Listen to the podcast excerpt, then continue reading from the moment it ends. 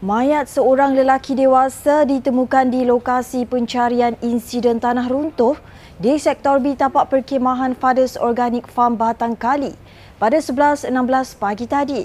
Menerusi Facebook Jabatan Bomba dan Penyelamat JBPM Selangor, penemuan mangsa tersebut menjadikan angka korban tragedi berkenaan kini 26 orang.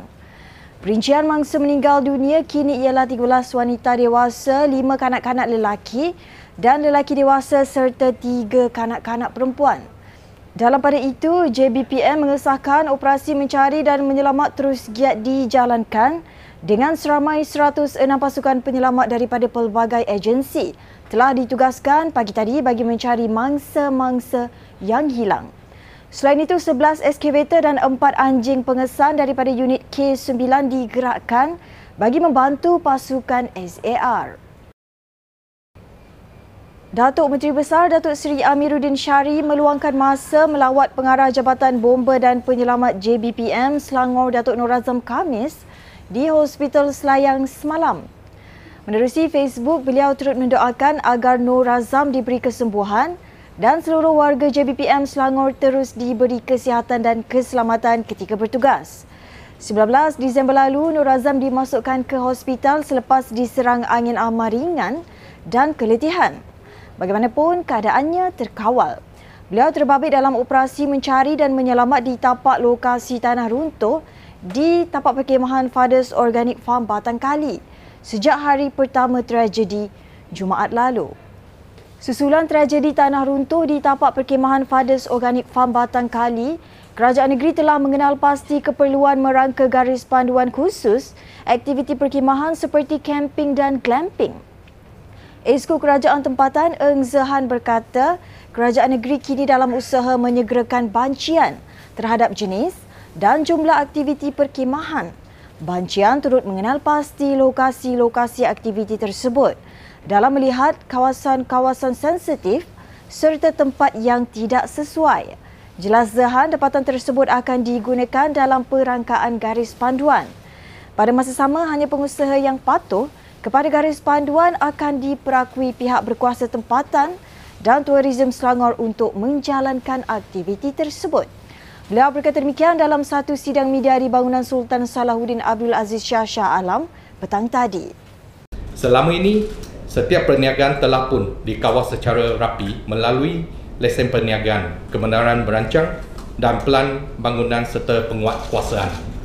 Namun pihak berkuasa tempatan tidak mempunyai syarat khusus bagi aktiviti tapak perkemahan kerana aktiviti tersebut merupakan aktiviti sampingan yang dijalankan oleh pihak pemilik hotel ataupun pemilik resort.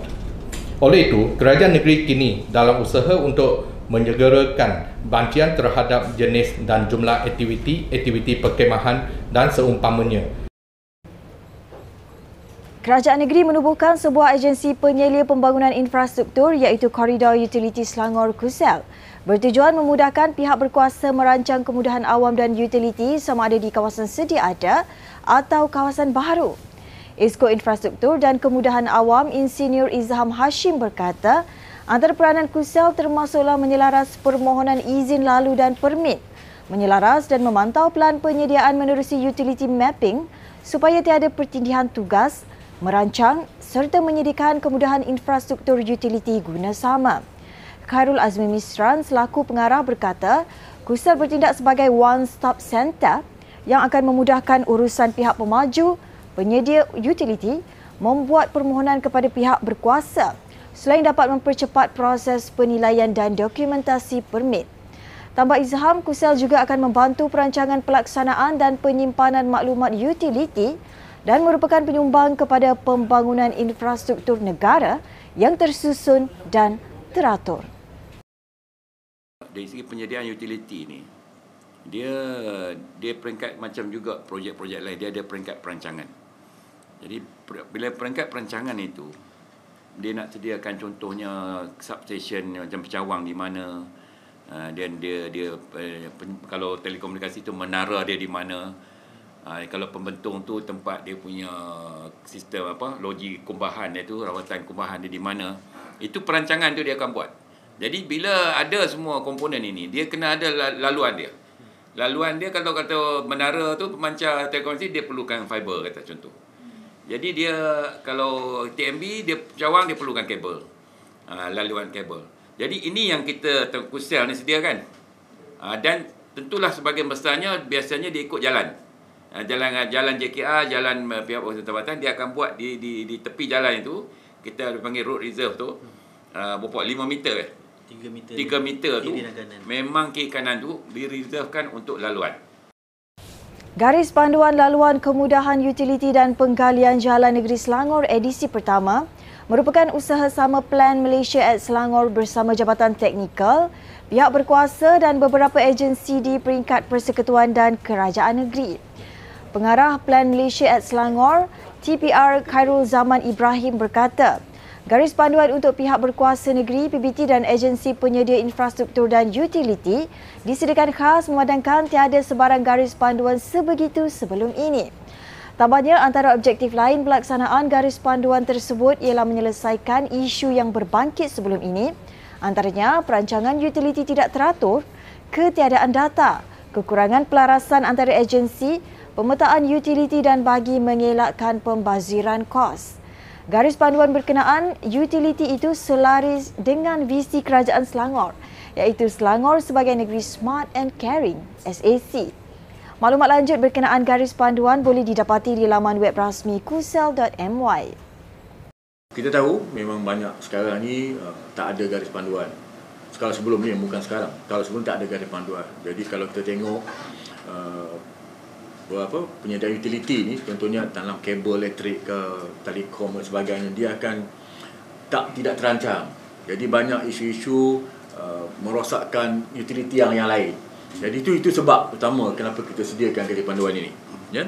Jadi antara untuk memacu dan juga merancang pembangunan utility di negeri Selangor Darul Ihsan. Sambutan ambang tahun baharu 2023 yang dijadual akan diraikan di Dataran Merdeka menjelang 31 Disember ini dibatalkan. Kata Perdana Menteri Datuk Seri Anwar Ibrahim. Beliau berkata demikian dalam sidang akbar selepas mesyuarat kabinet di Pejabat Perdana Menteri Putrajaya hari ini. Jelasnya keputusan dibuat memandangkan keadaan kesusahan rakyat terutama mangsa-mangsa banjir. Sebelum ini Datuk Menteri Besar Datuk Seri Amiruddin Syari memaklumkan sambutan ambang tahun baharu peringkat Selangor turut dibatalkan mengambil kira beberapa faktor termasuk menghormati mangsa tragedi tanah runtuh di Batang Kali.